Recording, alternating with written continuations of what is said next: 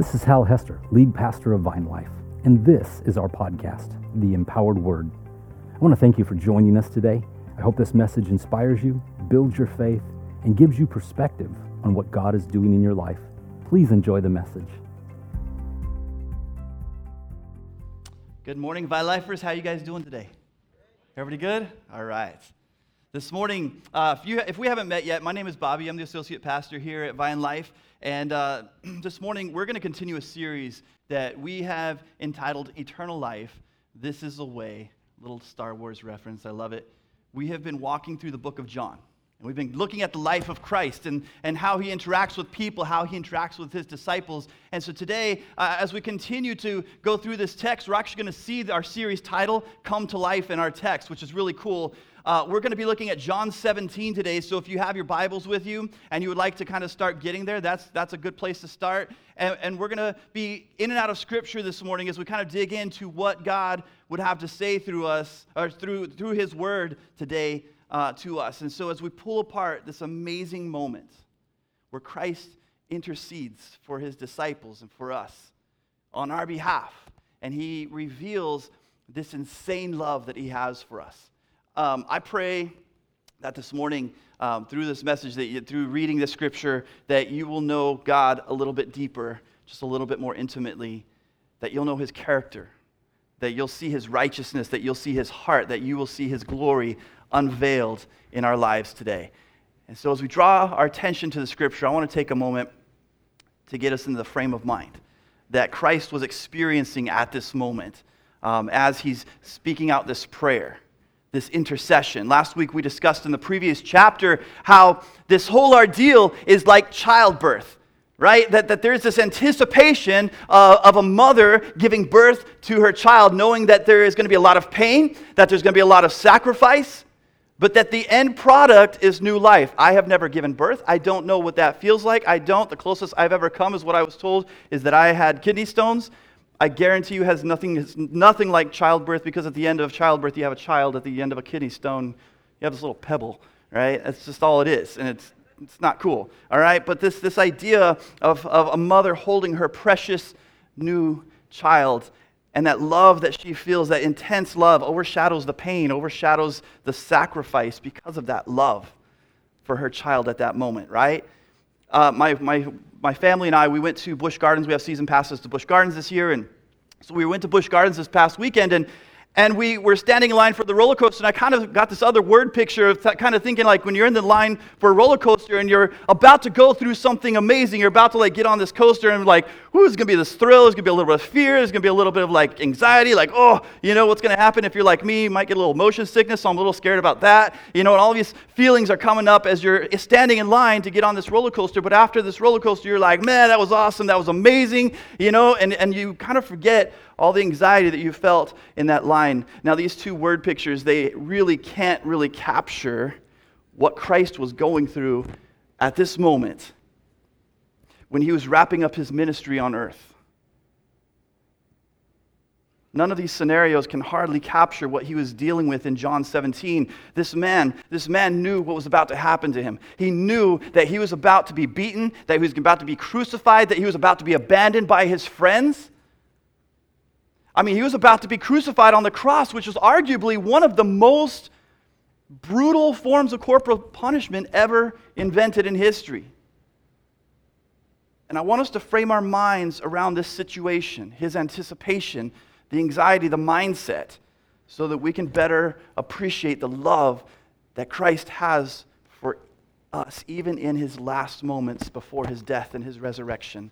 If you have your Bibles open this morning, if you haven't opened them already, now's a really good time to do that. Turn to John 17. As you're flipping through those pages, I'm going to give you guys, set you guys up on a little bit of a background of what we're talking about. This passage is actually called the high priestly prayer. And I want to tell you why that is. As you prepare, I want to give you this background information of what high priestly prayer means. Um, I want us to understand so that we're all on the same page um, as we go through this together. Hebrews 4, all right? Hebrews 4 is found in the New Testament. Uh, we don't actually know who wrote Hebrews, uh, but this, this was a letter to the early church, all right? And Hebrews 4 tells us that Jesus is this high priest, that he experienced the same temptations that we have. And, and because of this, we get to approach the throne of grace with confidence and that we receive mercy in our time of need. Okay, so this idea of priests comes from the Old Testament. Okay, the Old Testament goes through all through the nation of Israel, all the way through. We, we see these priests, and these priests were men that were set aside, that were actually set up to do two things for the people. They were set apart to do two things, and there was a lot of things that they did, but they kind of fall into these two categories. They were responsible for worshiping God and for showing other people how to worship God, helping other people how to worship God. Okay? And so they offered up prayers and praise on behalf of the people. And one of the ways they did this, one of the ways they did this was to make sacrifices, animal sacrifices. Okay, and these animal sacrifices were set in place so they were set to atone for the sins of the people. It was this payment for our sin. You know, like we sin, the, pay, the, the consequence of our sin is death. And so what they would do is they would say that we transfer our sins onto this animal, this animal would be killed. And it was a way for us to see the consequences of our sin. It, it, it kind of makes it all too real when you see an animal die because of something that you did.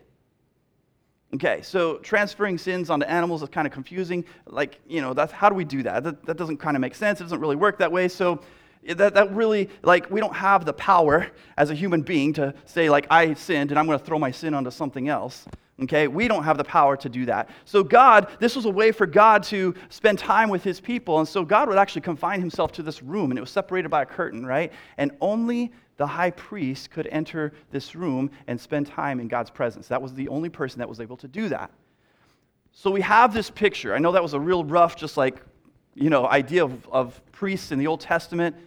But this is how it sets up that Jesus, being this high priest, the only one who is able to actually be in the presence of God himself, actually offers himself up as a sacrifice for us. He becomes the sacrifice for us. He's also the high priest, and he's also the, the sacrifice.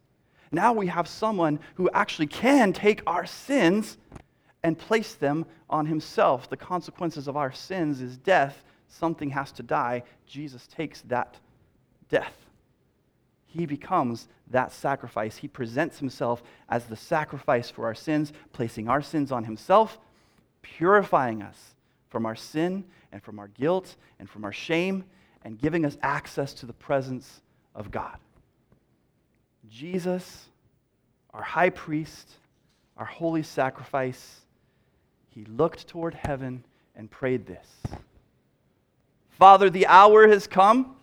Glorify your Son, that your Son may glorify you. For you granted him authority over all people, that he might give eternal life to those who you have given him. Now, this is eternal life, that they know you, the only true God, and Jesus Christ, whom you have sent. I have brought you glory on earth by finishing the work you gave me to do. And now, Father, glorify me in your presence with the glory that I had with you before the world began. The moment has come. All of this drama is about to be loosed. And Jesus begins to pray. He begins to intercede on our behalf to the Father. And in doing so, he gives us this idea of what intercession is supposed to look like.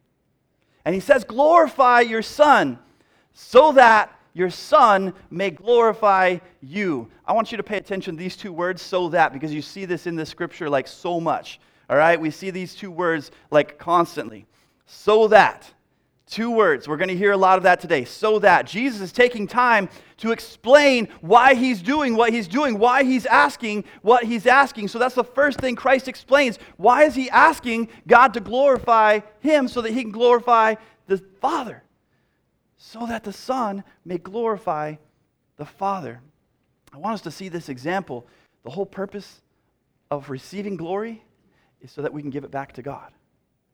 The whole purpose of us receiving glory on earth is actually so that we can give it back to God. It's this picture of the perfect union. And it's not just for, for God the Father and Christ the Son. Like, we're actually invited into this. Uh, we're actually designed to be a part of. We're, we're invited into this endless cycle of worship prompted by the Holy Spirit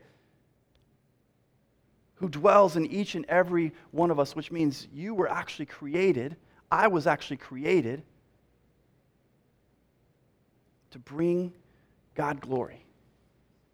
I was created. You were created. We were all created so that God would get glory. Here's the temptation, though the temptation is in our human nature.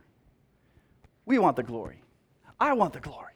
We want that, right? We desire that. That's something that's like in our sinful nature. I want the glory. And so, but, but the example that Christ sets before us is that any glory that I receive actually belongs to God.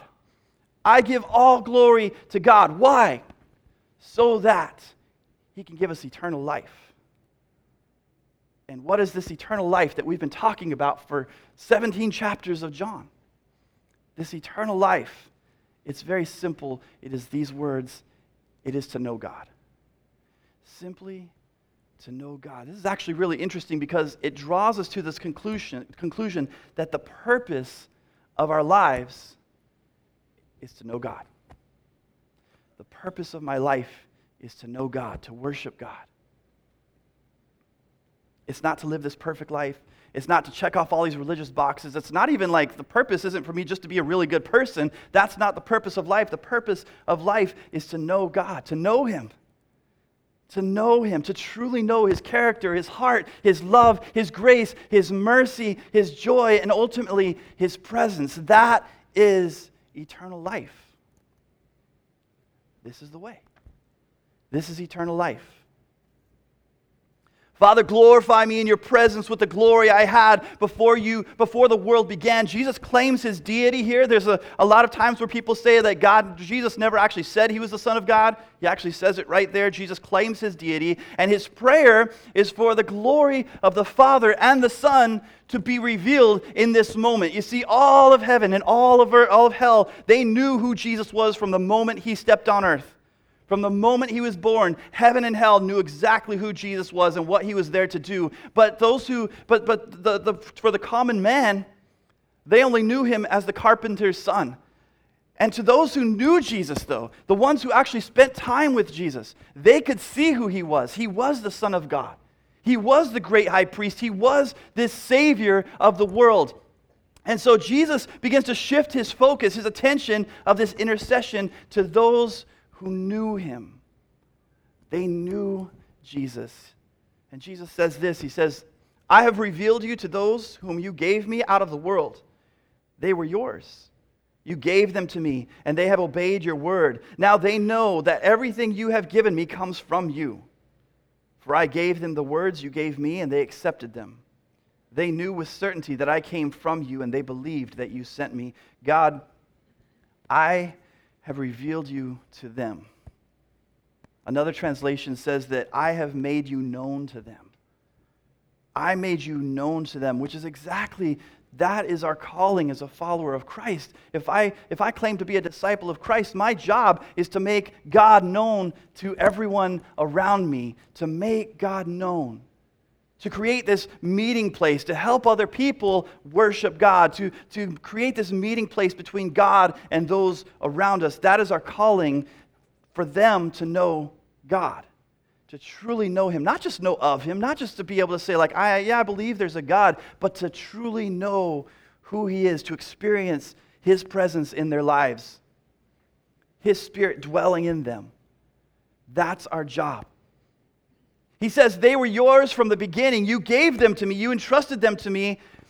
And now they know you. You entrusted these, these men to me, these, these disciples, these men and women. You tr- entrusted them to me. And now, God, they know you. Yeah, they know who I am and they believe who, in who I am. But because you put them in my life, they now know you. Because of me. Here's what I love about Jesus interceding for his disciples. This is really cool because he doesn't focus on the negative. He doesn't focus on all the bad things. He doesn't focus. He doesn't go to the Father and, you know, tell of all the disciples' struggles and say, God, are you sure? Are you sure you want this one in heaven? I mean, just making sure. Are you sure you want this, you know, this disciple? I mean, Peter, he's, he's got some anger issues. God, are you sure? Are you sure you want Peter in heaven? You know, like uh, Matthew, he was a tax collector. I think he struggles a little bit of greed. You know, God, are you sure? Like, he didn't bring up the fact that, that the disciples had trouble understanding the, the, the kingdom of heaven when Jesus would explain it to them. He didn't, he didn't you know, bring up the fact that they were like struggling with this pride and arguing who is the greatest in the kingdom. Simply, Jesus simply says this He says, You entrusted them to me, and now they know you.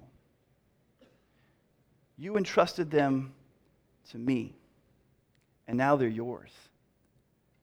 And he speaks highly of them, and we see his heart for them. We see his desire for them to be included into the kingdom of God. At church, I think it's possible, is it possible maybe, that we spend a little bit too much time focusing on the negative when we pray for people, when we, when we share the gospel with people, when we share Christ with other people? Is it, is it sometimes that we focus a little bit too much on the negatives? Do we come to God and point out all the flaws in someone else's life so that God can deal with them, deal with their sin? And we kind of point that out God, don't forget about this that they've done. Don't forget about, man, they're really, this is the kind of person they are. Are you sure that you want me to go and talk to this person? Are you sure you want me to pray for this person? As if God already doesn't see those things. Is it possible that we fall into this trap sometimes, church, of, of making sure that we point out all of the areas in, in someone else's life where God needs to distribute His grace? I mean, in a way, we start to micromanage the mercy of God in other people's lives. For so long, for so long, our church, did not our church, but church in general, our church, church in, in, in, in culture, has been known for what we are against. We are so quick to make it known when someone else is breaking the rules. We are so quick to expose someone who makes choices outside of the Word of God. And we are so quick to use the name of God as if we are small children about to tattle on our sibling. And in all of that, we've earned this reputation of all the things we're against. I mean, there's no shortage of Christians making it known to the world of all the things that we're against. I don't know about you, but isn't it time that we are a people that we would be known for what we are for? What would it look like if we were more concerned about introducing God's grace and mercy to people rather than confronting them with their sin? What would it would look like if we spent more time focused on creating that meeting place between God and other people around us instead of us telling them what they're doing wrong. What would it look like if we could truly say, God, I made you known to them? I didn't just talk to them about you. I didn't just tell them all the rules that are listed in the Bible. I, I showed them your character in my life. I showed them who you are because of the way that I live. I showed them who you are because of who you are in me. I invited them to experience your presence because they are yours, God. And now, because you placed them in my life, now they know that they're yours. God, we are for people. We are for them experiencing your presence. We are for them knowing you, truly knowing you. Jesus continues, I pray for them. I'm not praying for the world, but for those who you have given me, for they are yours. All I have is yours, and all you have is, in, is mine. And glory has come to me through them. Jesus gets very specific right now. He says, I'm not praying for everyone right now. I'm not praying for the whole world right now. What I'm praying for right now is those who you have entrusted to me, God.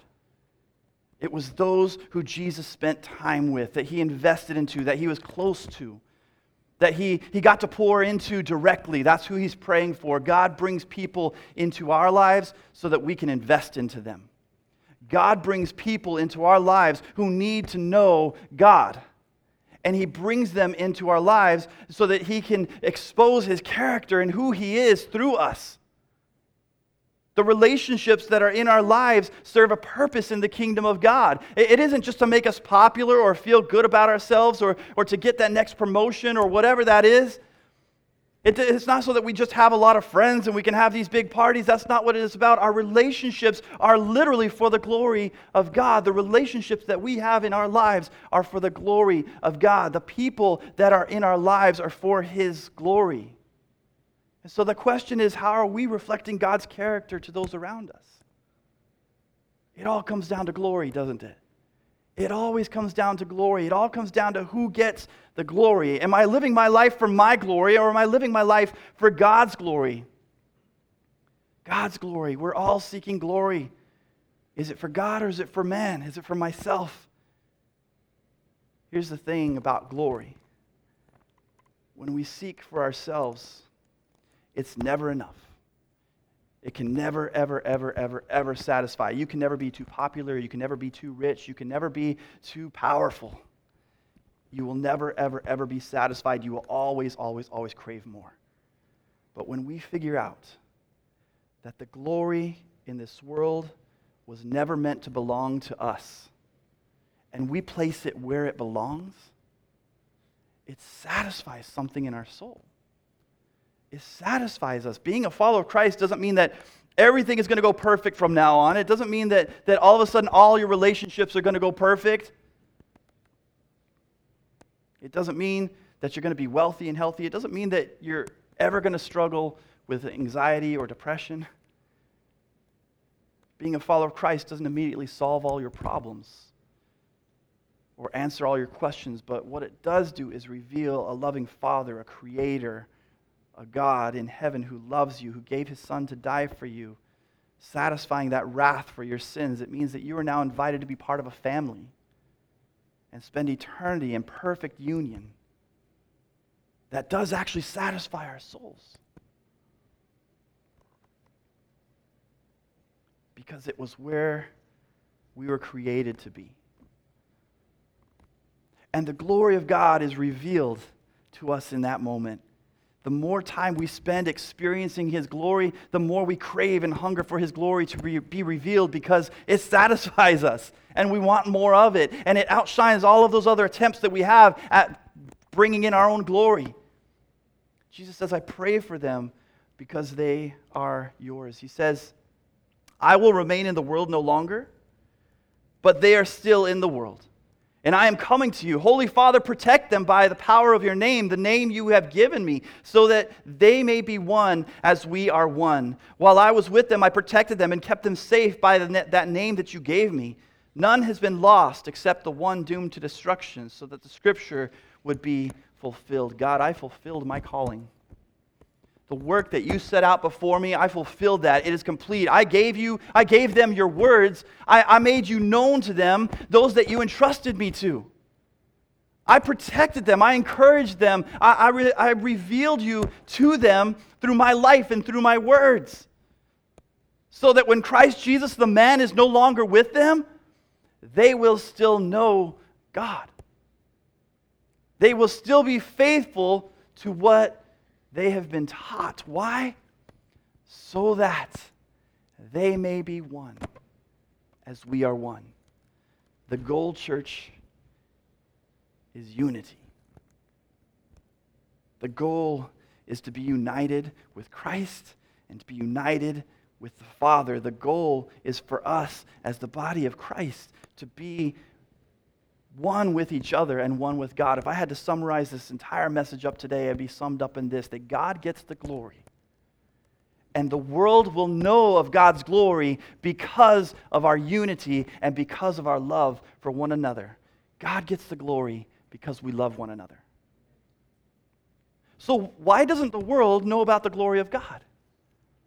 Why, why does the world not proclaim the glory of God constantly? Why are we not just constantly just proclaiming the word of God? Why, why is our country, our nation, not proclaiming the glory of God? Why is our city or our town or whatever not proclaiming the glory of God? I mean, are there not enough churches? Are there not enough Christians? Are there not enough people who call themselves followers of Christ? Could it possibly be that maybe we're just not that good at unity? We're just not that good at unity. And, and if that's the case, why is that? Why is that as Christians, we aren't known for our unity, and yet this is the very thing that Christ prays for us? Instead, we're actually known for our lack of unity. We are known for our separations, our dividing lines, our denominations. We have denominations within denominations. We even have denominations for people who don't want to be in a denomination right? It all comes back to the fact that we as Christians, we are known for what we're against. If I don't like this church, I'm going to try the one down the street. If this church offends you, well, let's go find somewhere less offensive. If the pastor said something you don't like today, well, let's sneak out the back door and sneak away to somewhere else. Instead of pursuing unity, instead of having conversations, instead of building each other up and encouraging each other, we create these dividing lines based on how we worship. We put up these walls to keep up this perfect idea of what we think church should look like. And we want to keep that intact. And that's in direct violation of what Christ just prayed for us that they would be one as He and the Father are one. The prayer is that we would remain faithful together as one, and that that is what brings God's glory. He says, I'm coming to you now. But I say these things while I'm still in the world so that they may have the full measure of joy within them. I have given them your word, and the world has hated them, for they are not of the world any more than I am of the world. My prayer is not that you take them out of the world, but that you protect them from the evil one. They are not of the world, even as I am not of it. He continues to explain why he is saying these things aloud. He says, I want you to experience true joy. I want my disciples to experience true joy. I want them to understand that when you put the glory of God as the priority, it is only then that you can comprehend the full measure of joy in your life. The full measure of joy in your relationship with God, the full measure of joy in your relationship with other people. When we make God God's glory the priority, that is when we experience the immeasurable amount of joy that He has set aside for us. When we allow the glory of God to permeate every area of our lives, every part of it, when it becomes the goal for why we do what we do. We understand the love of the Father in our lives, and we live out what we are created to do.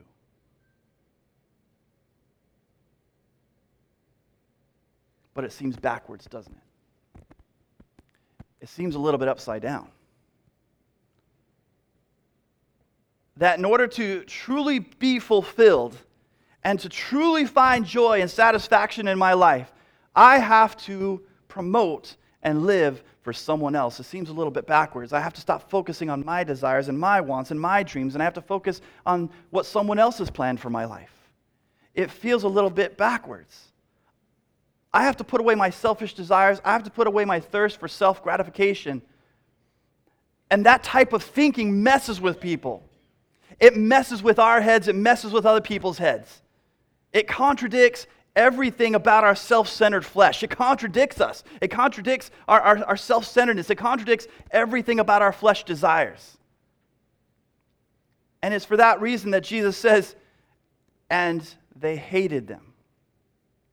The world hated the disciples, not because they were preaching this crazy, crazy message of like, you know, doom and gloom that everybody's going to hell. That's not, what, that's not why the world hated them. It's because the message being preached was of Jesus Christ, and it doesn't promote myself, it promotes and glorifies another. It promotes and glorifies God. And for those who the Holy Spirit has not yet worked in their lives, they can't comprehend such an outrageous idea. That idea is foreign. It's just crazy. It's crazy thought, right? I mean, what do you mean I, I shouldn't pursue what feels good for me? What do you mean I shouldn't take care of myself and make sure that I'm taken care of and make sure that I surround myself with everything that I need to take care of myself? You mean like what what do you what do you mean don't consume? What do you mean I shouldn't do everything I need to make sure that I'm okay.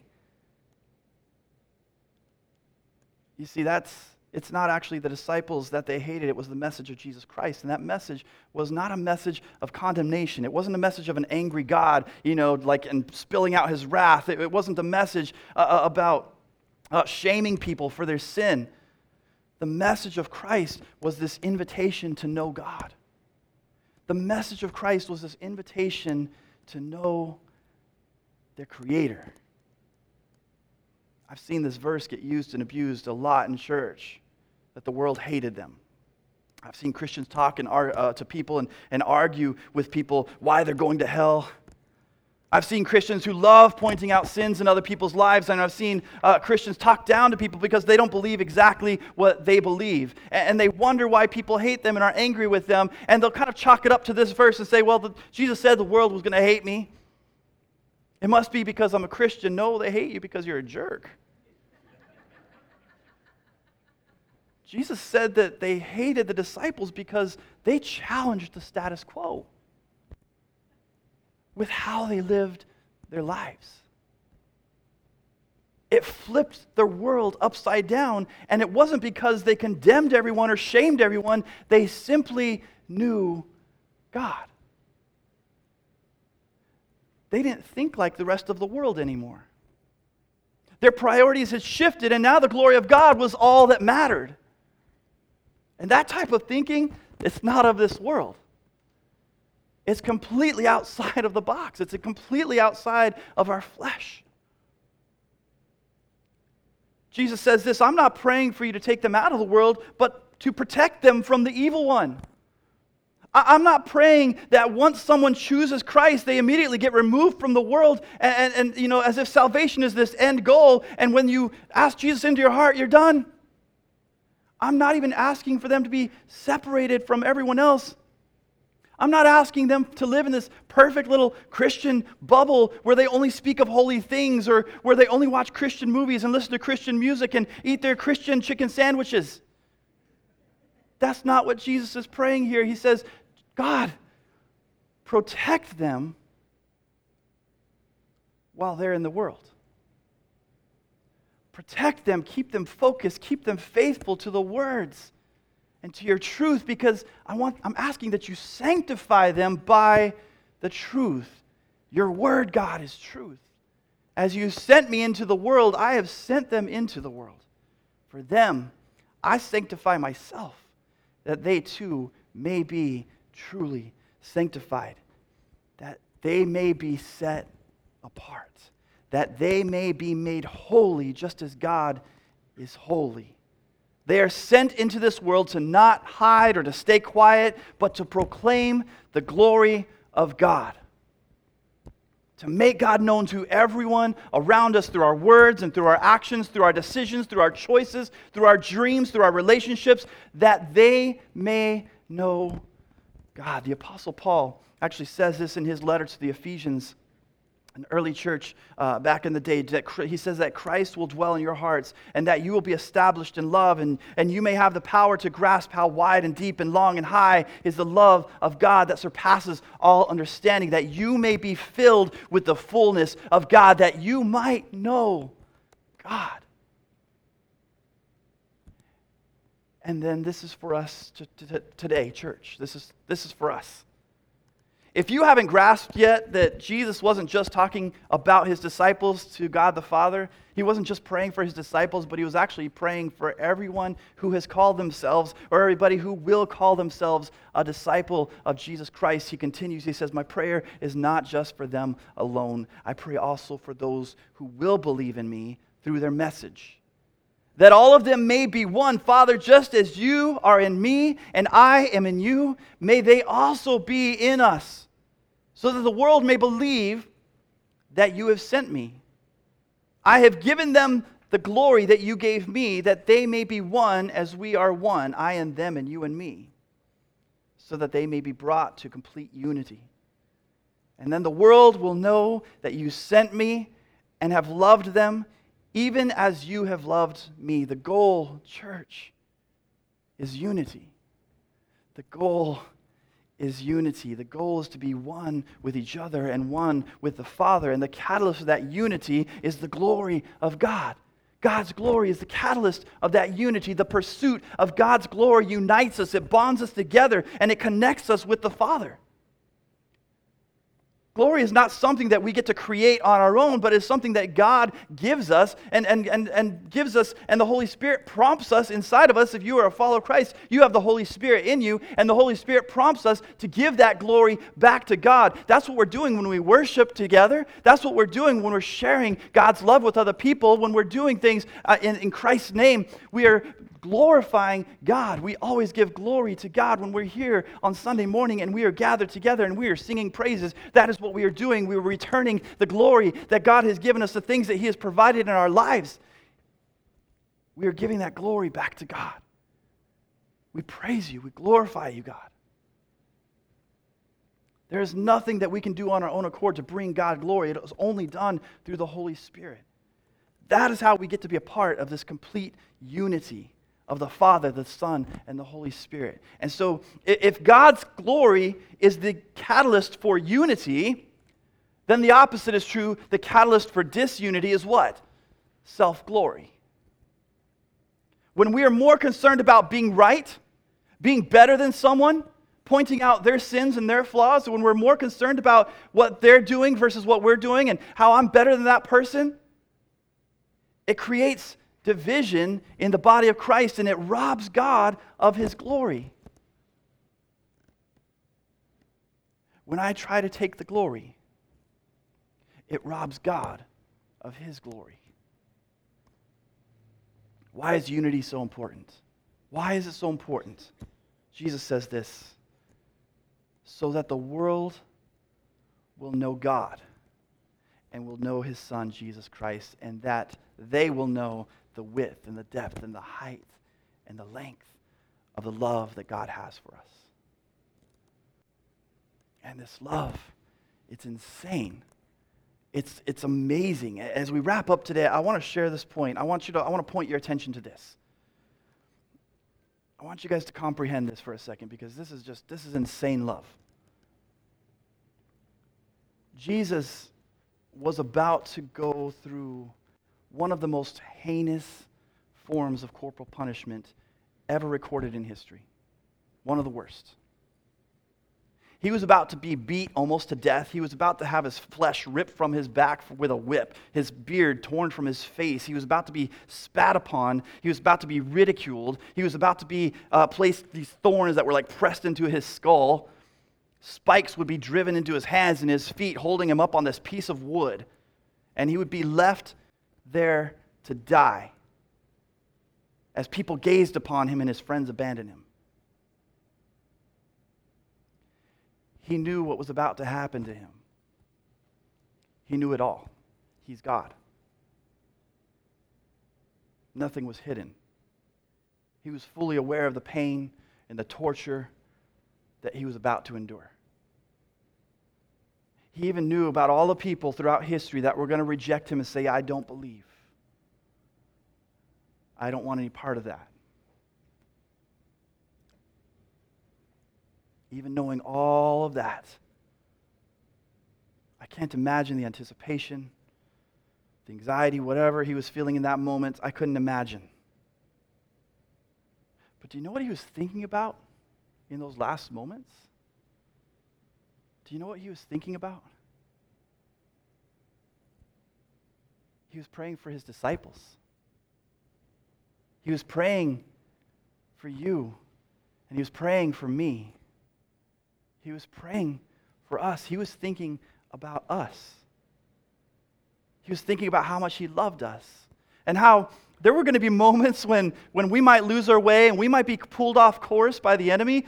He was thinking about us not getting to experience the fullness of his joy. He was thinking about us being one with him and with the Father. And he says these words He says, Father, I want those you have given me to be with me where I am and to see my glory, the glory that you have given me because you loved me before the creation of the world, righteous Father. Though the world does not know you, I know you, and they know that you have sent me. I have made you known to them and will continue to make you known in order that the love you have for me may be in them and that I myself may be in them. Father, I want them to be with me. I don't want to leave them behind. I, I, I want them to experience your love just as I've experienced your love. I want them to know you, and I'm not going to stop making you known to them through the Holy Spirit in order that, so that they will love just as you have loved them, so that they will know you and so that they will be one, so that they will experience true joy, so that they will be brought into complete unity, so that the world will know the love of their God and their Creator. To God be all the glory and honor and praise forever and ever. Amen.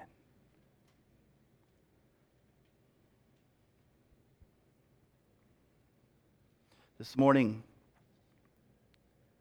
as I was just kind of praying about this morning and what God wanted to speak and minister to our lives, you know, we said this that to sum up this chapter is God gets the glory and the world will know because of our love for one another. God gets the glory and the world will know because of our love for one another. This morning, that's the invitation. That's the invitation of, of making sure we are invited into this place. We are invited into this life. We are invited into this continuous cycle of worship between God the Father, the Son, and the Holy Spirit.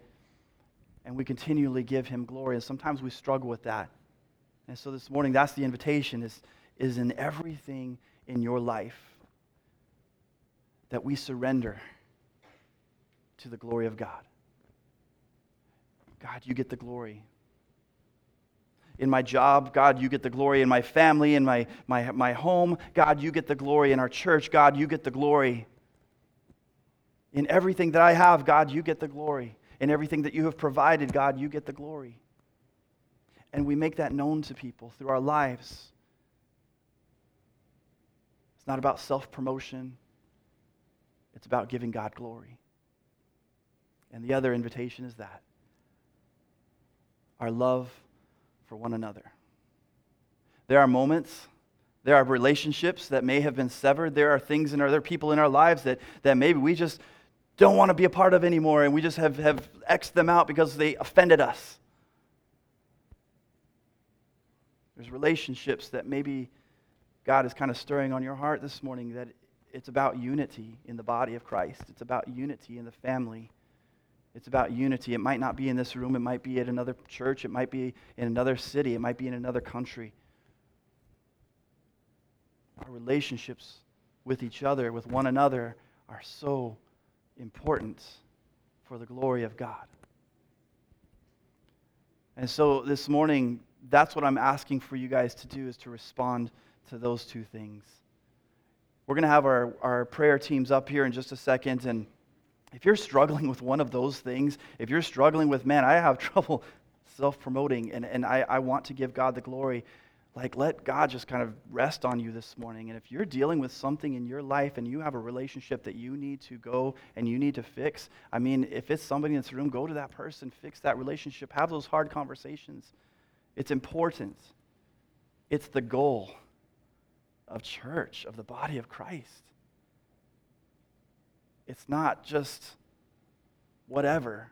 We can sweep it under the rug. No, it's the focus of the body of Christ is to be one as God and the Father are one.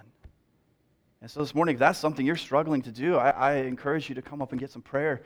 God's going to give you the strength to do that. God's going to give you the words and the wisdom to do that. Let us pursue peace. Let us pursue love for the glory of God. Let's pray, and then I'm going to invite the prayer teams to come on up. Father God, I thank you for each and every person in this room. God, I thank you that you have invited us into this worship cycle, that you have invited us to be a part of who you are that you have invited us to be a part of what you're doing here in this world, in the world around us, in the relationships around us. Right now, Father God, I lift up every single person in this room. I lift up every relationship that we have with the people around us. Father God, I pray that you would give us just that, that overwhelming sense and desire to just live in peace with one another, live in love with one another, Father God, to have those hard conversations when we need to have those conversations. God, I pray that you would just you would you would focus us on being one as you are one. Lord, our desire is for you to get glory. Our desire is to see you glorified in this place, in our lives, in our families. Lord, that you would be glorified. Above all else, that you would be glorified. And so, God, we give you everything. We submit our lives to you. We submit everything that we are to you. God, we thank you for your love. We thank you for your kindness. We thank you for your goodness. And God, we praise your name. In Jesus' name, amen. I want to invite the prayer team. You guys can. You guys can uh, hang out if you want to. Hang out in the, in the lobby if you can. We're going to leave this place for just some ministry time. Just want to invite the prayer teams to come on up. If you're struggling with one of those two areas, please, please, please come get prayer. If you're struggling with something else, please come and get prayer this morning. You guys have a wonderful day, and we can't wait to see you guys next week. I hope you enjoyed our podcast today. If you did, there's two things you could do for me. First, subscribe to our channel. That way, the most recent podcast will always be in your feed, ready when you are. And secondly, if this ministry has impacted you, would you help us to continue to reach others by clicking on the link in the description to give now? Until next time, thank you so much for listening to the Empowered Word.